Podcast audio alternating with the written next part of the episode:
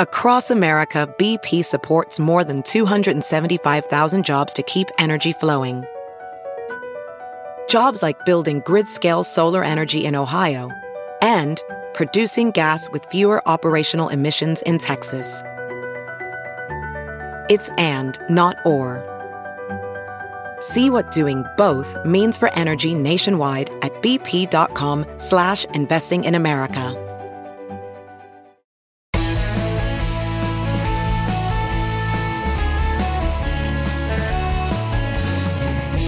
Friends and neighbors. Welcome back to the Bill Press Pod, and welcome to this Friday, November 6th, end of the week's roundtable. Well, here we are, three days from Election Day, two days from our last roundtable, and we're still counting votes. And even though it looks like we're getting closer, we still don't know for sure who the winner is. Meanwhile, Joe Biden says, be patient, it'll be over when it's over, and I think I'm going to win. While Donald Trump says, I already won, and they're trying to steal it from me. So, where do we go from here?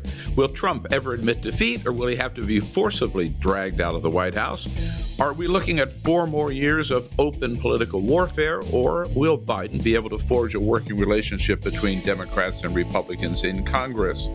Joining us today at about 8:15 on Friday morning to try to make some sense of it all, Sudeep Reddy, managing editor of Politico. Welcome back, Sudeep. Hi, Bill. Lauren Burke, news writer for Black Press USA. Hi, Lauren. How you doing, Bill? So, uh, Sudeep, on your website, Politico, you show the count now as 264 electoral votes for Joe Biden, 214 for Donald Trump. Uh, is there any path, Sudeep, that you see where Donald Trump could still win re-election? There is the slightest of paths uh, right now, but it is uh, it is really really narrow. Uh, it would require uh, Trump to somehow pull off uh, Georgia and Pennsylvania, which seem to be trending away from him uh, right now, and also pull off some of the other states that he needs. such as Arizona and, and Nevada, so the, it's it's possible. It's just not probable at this point. Um, and uh, w- we could know uh, perhaps within the hour where this is going. And Lauren, we woke up this morning to the news that uh, Joe Biden has pulled ahead now, ever so slightly, but ahead in Georgia. And as Sudeep mentions, the the the, the situation is tightening uh, in Joe Biden's favor in Pennsylvania. Um, do you think this is basically baked in now? Uh, pretty much, yeah. Interestingly, he pulled ahead in Georgia because of Clayton County, which is where John Lewis is from. The irony there and the sort of, I guess, uh, mystic revenge of Arizona and the connection to John McCain is a interesting thing oh. to think about. But yeah the I would say that um, you know this is what everybody had predicted in the numbers as the numbers came in over the last four days, which is why, of course, we saw the president come out last night to the briefing room and say something because he knows that it's coming.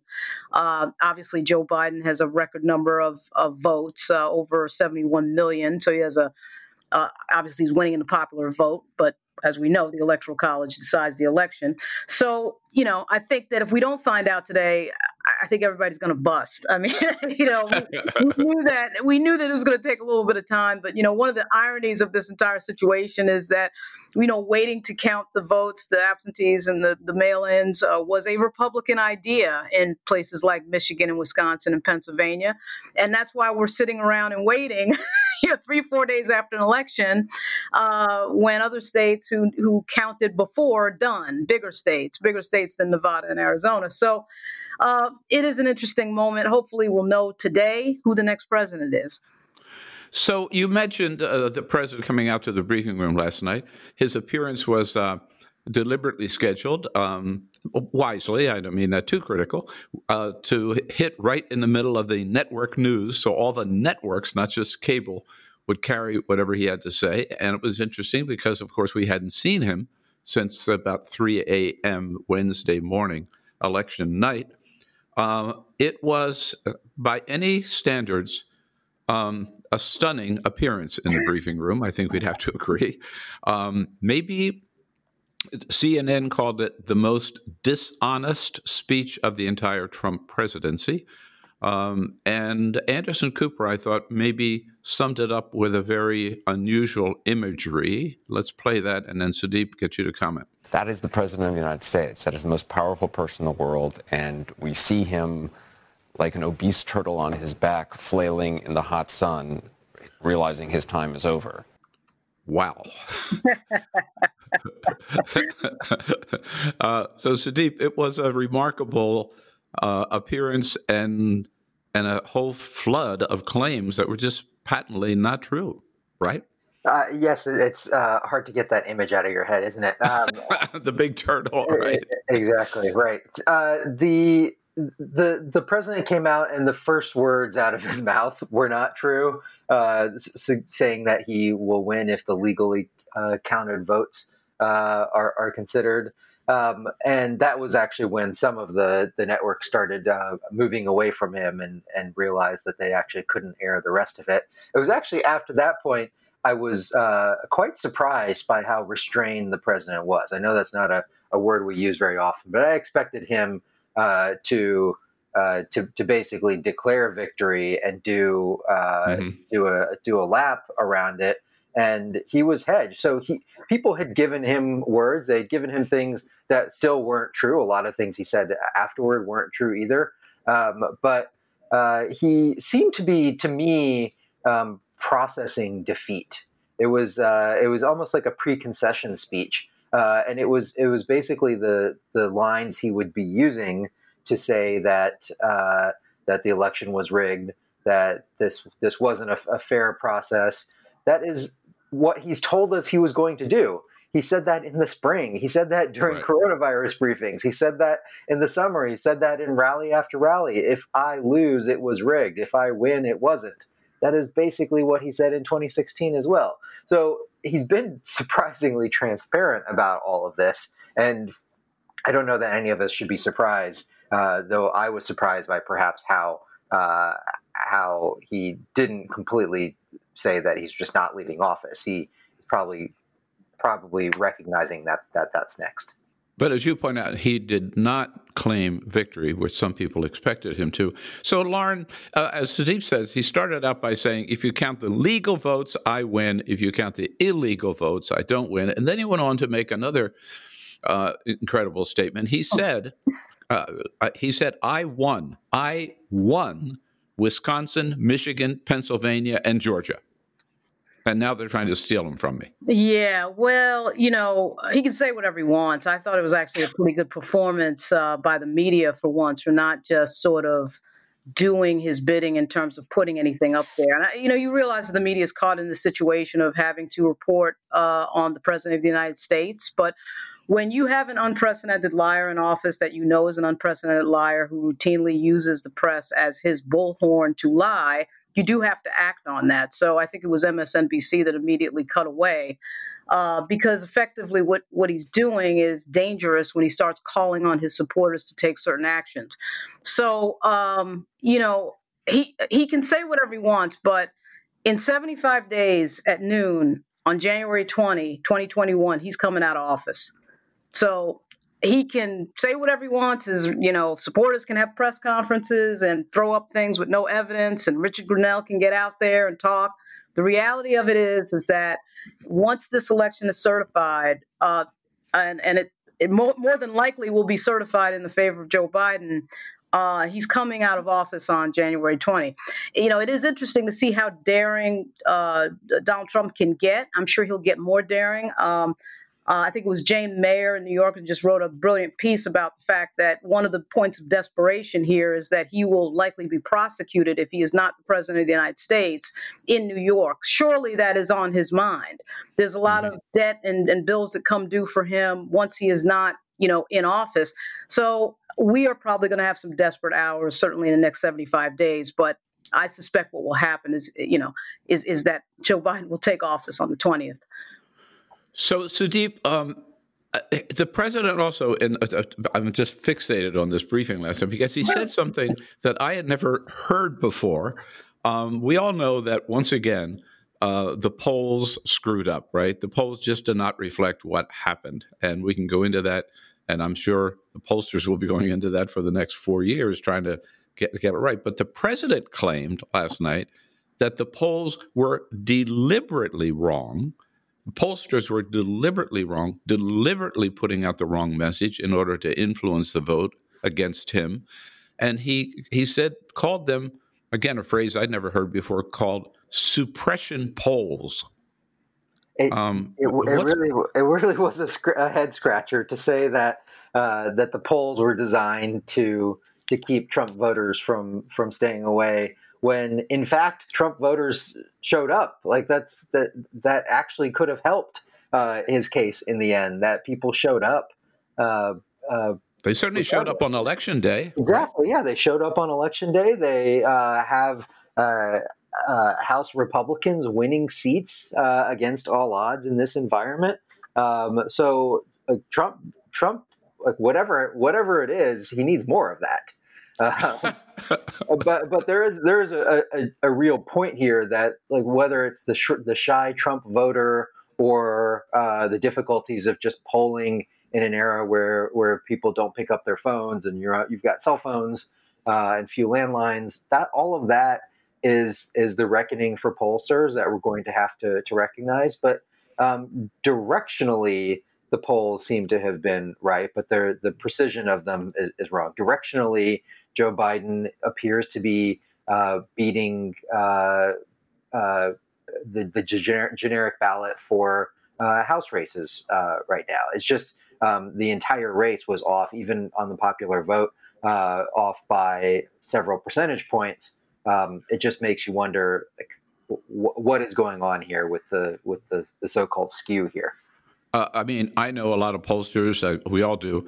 Uh, to me, the idea that all of these pollsters got together and conspired to um, tilt their polls in such a way that would hurt Donald Trump, I find to be uh, so unbelievable. It's it's uh, actually it's actually funny. But Lauren, one group or a couple of groups that the pollsters did seem to either miss or misread are black men and Hispanics, particularly Cubans in Florida.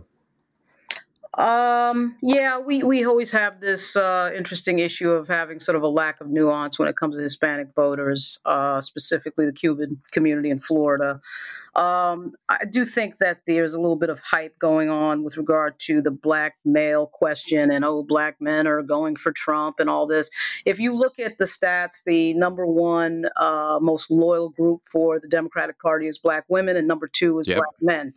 So really? two is black men, and, you know, the fact that they might be, you know, 7% lower than black women still makes an overwhelming majority of black men who vote for the Democratic Party uh, and who are not voting for Donald Trump. Uh, so just because some retired rappers come out and have something to say about some agenda that they want to run in the 11th hour, I, I don't think that that really changes anything. Uh, so I mean, I, I, do think the fact that the polls are off and the pollsters were off just has to do with the fact that we live in unprecedented times with an unprecedented president who has brought a great deal of polarization into the politics of our country. And that is reflected uh, when people who have never voted for, uh, before show up uh, in droves and we get these record turnouts and record numbers and we see Georgia turning blue and all these things that we've never seen before and Texas getting a little closer. So I think that that probably is it. The pollsters have always been a little bit a little bit like when you bring your car in, you know, to get fixed. You never actually know what's going on. You just come back, and, uh, you know, the car is fixed, and they tell you they did X, Y, and Z, but you don't really see the process of polls, polling. Polling has always been kind of a mysterious thing, and I'm, I'm not a genius at math, but it never made any sense to me that you poll a thousand people in a state of eight million and think that that's going to reflect what's going to happen. So I just think that we just have a lot of new people in the system voting, and that's throwing the polls off. All right. So now the um, focus actually shifts, has already shifted, started even before the election, challenges, legal challenges in the courts. And we know they're trying to get a, uh, the Trump campaign uh, active in almost every state, challenging the vote, trying to stop the count, uh, trying to ask for a recount already up in up in Wisconsin.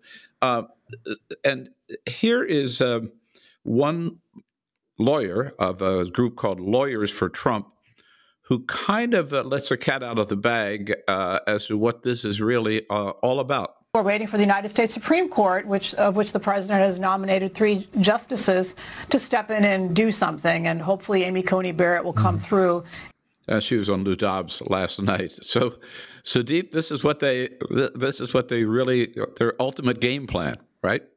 That that was the the again in plain sight uh, plan. The president of the United States within the last month has said that he was trying to get get an, another justice on the Supreme Court so that they could throw the election in his favor. He said it. He's just like that. We should. There's no doubt about this anymore because he said it out in the open, um, and so we shouldn't be surprised by that clip, which was referring to uh, an effort to try to get poll watchers into polling places, even though there are poll watchers in the polling places.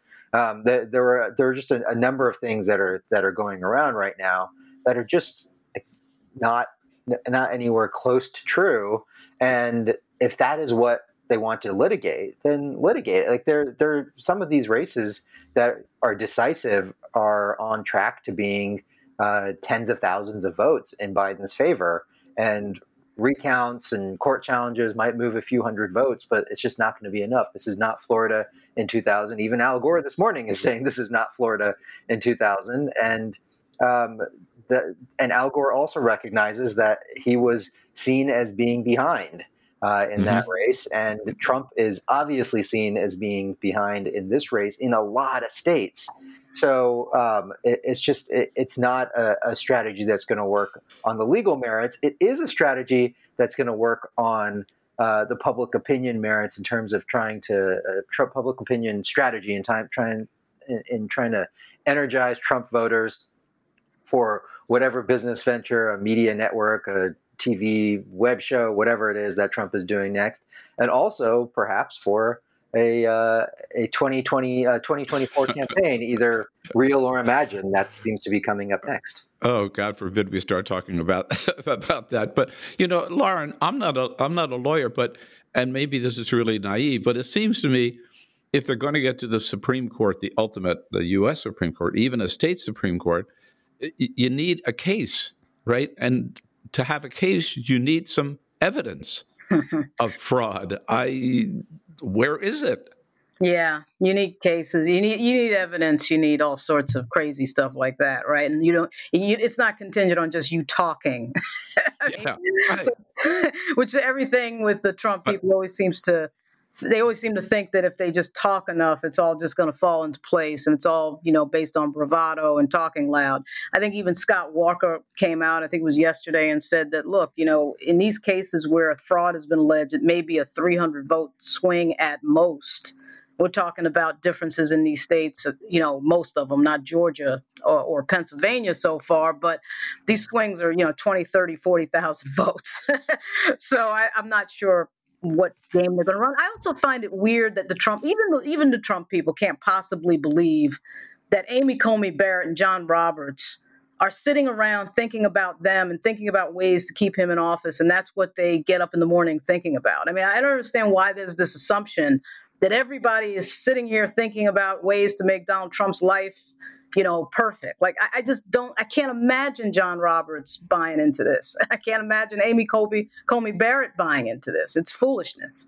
Yeah, uh, maybe they just believe that everybody is as corrupt uh, as they are. Uh, I don't know. That's an editorial comment on my part. I apologize. but what the hell? Well, um, there is so much more. In fact, I want to talk next about uh, the silence from so many leaders of the Republican Party not joining uh, President Trump's cries for fraud and, and stealing the election, uh, which is not making him very happy. Uh, we'll get into that with Lauren Burke and Sudeep Reddy after a quick break here on the Bill Press Pod. And today's roundtable brought to you by the United Food and Commercial Workers Union, the good men and women of the UFCW under President Marc Perrone, a real powerhouse in the American labor movement who represent uh, workers at our great retail stores like Macy's and Nordstrom's, at the big grocery chains uh, like uh, Safeway and uh, Stop and Shop and also our distillery workers, chemical workers, and cannabis workers. We salute the members of the UFCW, thank them for their good work, particularly uh, in these days of COVID, where they've been on the front lines from the very beginning. And we, of course, we thank them for their support of the Bill Press Pod. Have you heard you can listen to your favorite news podcasts ad free? Good news! With Amazon Music, you have access to the largest catalog of ad free top podcasts included with your Prime membership. To start listening, download the Amazon Music app for free or go to amazon.com slash ad free news podcasts. That's amazon.com slash ad free news podcasts to catch up on the latest episodes without the ads.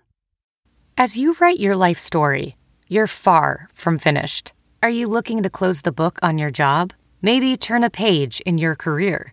Be continued at the Georgetown University School of Continuing Studies. Our professional master's degrees and certificates are designed to meet you where you are and take you where you want to go. At Georgetown SCS, the learning never stops, and neither do you.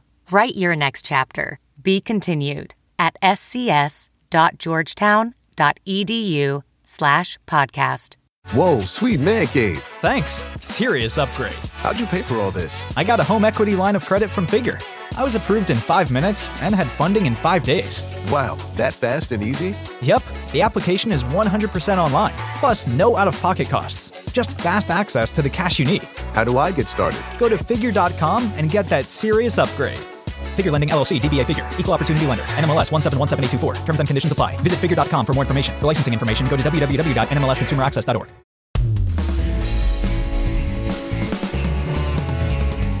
And we're back with today's roundtable. Lauren Burke from Black Press USA and Sudeep Reddy from uh, Politico. So uh, Lou Dobbs kind of uh, summed it up last night uh, in in a, a plaintive cry for why aren't our Republican leaders joining us in calling this election uh, a fraudulent, stolen election. Here's Mr. Dobbs. I'm asking why aren't they demanding the Department of Justice step into a political crime that. as it you appears can, you can. obviously diminish? Rick Grenell, former DNI. Up next, where is Attorney General William Barr in this fight for a fair election? Where is the Department of Justice? By the way, where's Nikki Haley, Mitch McConnell? Where are they? All right, Sudeep, where are they?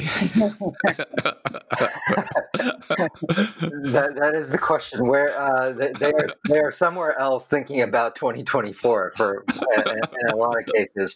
Uh, there there are uh, I think three kinds of Republicans in this moment. The ones who are the the Trumpiest, who know that they that the the facts of the the race don't matter, and that just allegiance to Trump is all that they need to stand for because that's what their political futures depend on.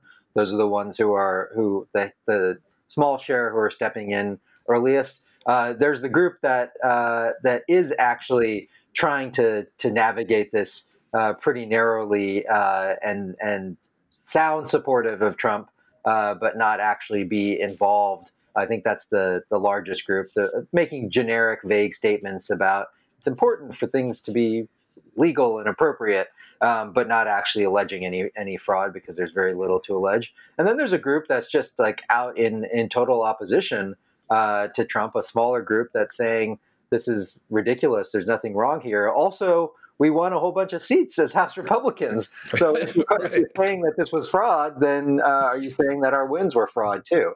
Um, it would be just the the uh, the the the perfect argument to say that uh, Democrats uh, ran this, this giant uh, ballot stuffing scheme, yet screwed up on all of the House races that yeah. they were trying to uh, throw in their favor. And if you can believe it, there are people who are making that argument right now. Right. Uh, so, Lauren, it just it seems to me that um, maybe I'm overselling it, but th- this may this may be the point where people like Mitch McConnell and Kevin McCarthy just say, "Okay, enough's enough." Right. I mean, look, we've stuck by you for four years, but this is a bridge too far. Am I reading yeah. it wrong? yeah, well, obviously, a bridge too far has happened a few times. When you're losing power, Yeah. the loss of power will do this. And frankly, I just think these people are going to pull a, a, Miles Taylor. At some point, you do have to figure out what happens when Trump is gone and out of power and Joe Biden is the president of the United States and the power shifts and, and really only the only desperate holdovers are going to be the ones who are directly related to the White House's power. You know, Trump's son and, and that whole crew that's going to come out of there. So, why in the heck would Mitch McConnell say to himself, let me carry on with this charade for what?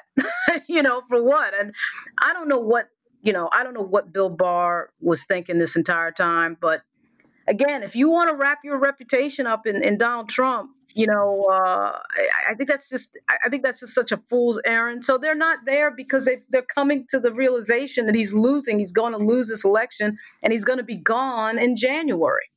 And he might be, you know, he might be rage tweeting on the side, but that has that that's totally mm-hmm. divorced from being an actual power in the White House, as everybody knows. Right. So that that is a nice transition here, Sudeep, into uh, let's assume we haven't heard anything more since we've been talking about from Pennsylvania or Georgia. I, I don't believe, or you would have let us know. Um, but let's assume that Joe Biden is the president. He's sworn in. Mitch McConnell's a Senate leader still. It looks like uh, Nancy's the Nancy Pelosi is the speaker. Um, and the House and the Senate are almost evenly divided, right? Almost um, more of a margin in the House, but but still pretty a lot closer than it was last year or now. Um, what does that portend? Does that portend more gridlock or less, or maybe the possibility, which a lot of Americans have been pining for, right, that the Congress actually work together and get some things done? It uh, probably portends a uh, a cooling off period for the nation, where where politics gets a little uh, calmer. That, uh, if you can believe it, was the entire argument for the Joe Biden uh, candidacy. That like this is what what America yeah. needs is a reset moment, um, and that's why you don't have an Elizabeth Warren or Bernie Sanders uh, stepping in and taking over at this moment. Because if you had a Bernie Sanders and Elizabeth Warren uh, stepping in, uh, and you had this this environment with uh, a very tight House and Senate, they wouldn't be getting anything done on their own anyway. Um, without a wave election, and they didn't get the blue wave. And so Joe Biden seems to be the one person who still believes in the institution of the Senate and and working the institution in that way. And uh, he is probably going to be working on figuring out how to repair it. But there's also there's going to be a lot to be, to do in two years on the agency front, on the regulatory mm-hmm. front, and that will keep them busy uh, quite a bit. And I, I, think it will mean just less of a shock to the system uh, to see some of that policy roll out over two years. But then, uh, what when we get to the 2022 Senate election, there are a lot more Republicans up uh, than than Democrats, and Democrats have the advantage uh, in 2022 that Republicans had this time in terms of, of races flipping. And so uh, Mitch McConnell must know that the the fastest way to, to turn this around would be uh, to to be in total open defiance of uh, of Joe Biden. And th- these are two mem- people who had a, a functional working relationship uh, in the Senate before. And so there's a, a decent chance we could see uh, something come out of it. Right. What do you think it means, Lauren, for the Biden agenda? I mean, he's certainly got uh, his entire government, cabinet, and and uh, all those positions to fill. Plus, you know, he's talked about wanting to move forward on climate change, and and let's not forget the coronavirus record number of the new cases uh, th- that he wants to get busy on, and racial injustice, and um, uh, you know, other priorities of his. Do you think uh, this stops him in his tracks, or you know makes it more possible he might be able to get some things done. Well, uh, like Sudeep just said, I, I do think that because Biden, Joe Biden specifically does have an institutional connection, and for that matter, so does Kamala Harris. But uh, you know, Biden has a long, long-standing institutional connection with the people he'll be dealing with. He might get more done than than one might think.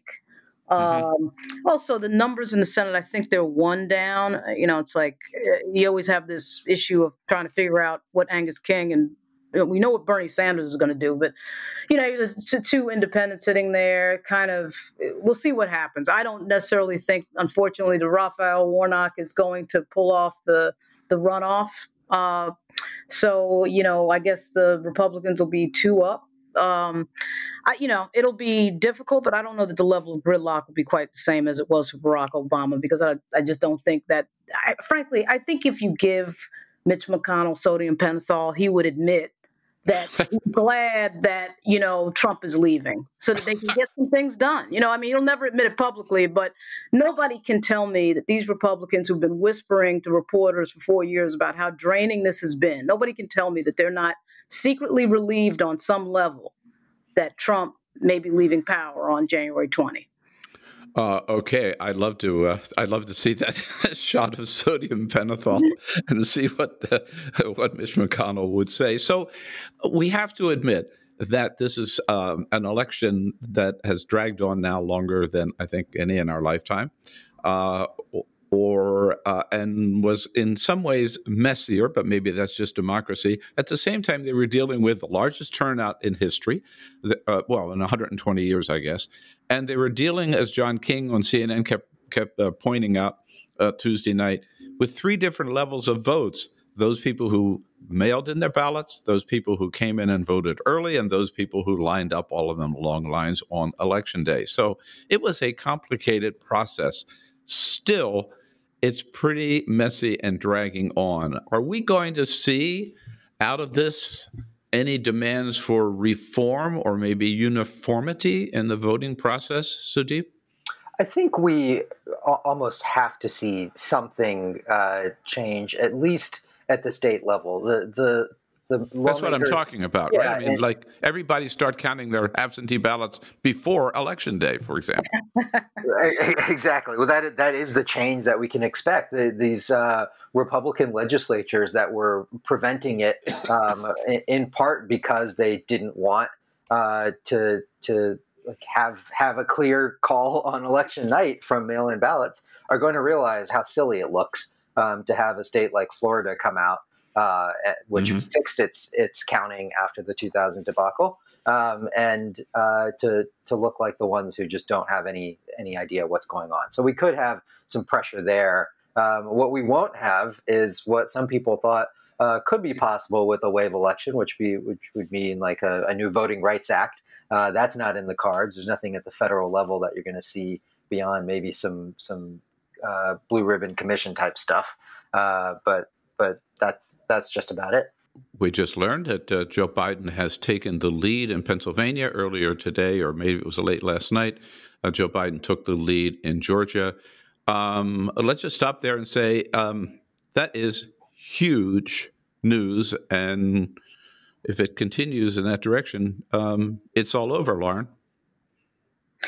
Yeah, absolutely. And uh, I'm I'm looking with the sound off as Steve Kornacki yeah. doing some quick math, and he, yeah, he's he's up forty nine point four to forty nine point three. So, if that holds, obviously, along with Georgia, which was of course the mathematical prediction from so many you know days ago. Right then at some point somebody is going to call so, one of these. I, yeah, I'm sure Associated Press will take a while, but they do have five percent to go in Pennsylvania. So, Sudeep, I don't have the math right in front of me, but that means that Joe Biden doesn't really need Nevada or Arizona, doesn't it?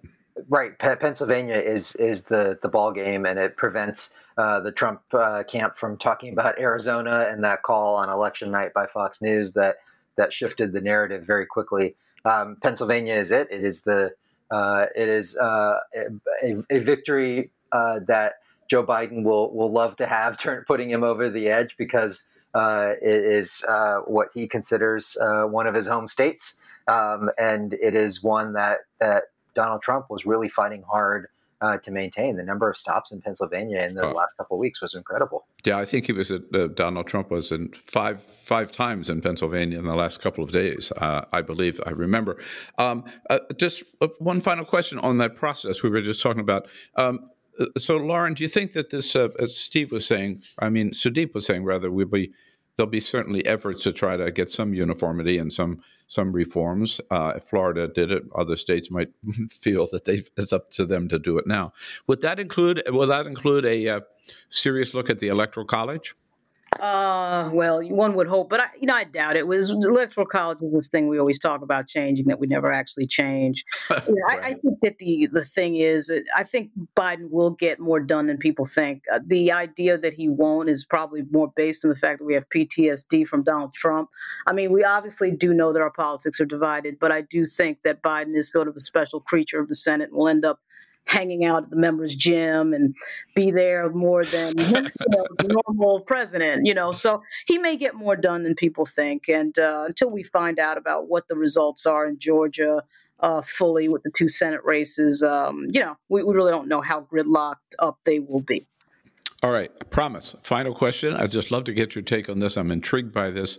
What? Let's let's let's assume now again. Joe Biden's the president. Donald Trump is out of the White House what are Republicans, what's going on inside the Republican Party right now? What's going on inside the head of people like those who ran the Lincoln Project or Nikki Haley or Ben Sasse, uh, Sudeep?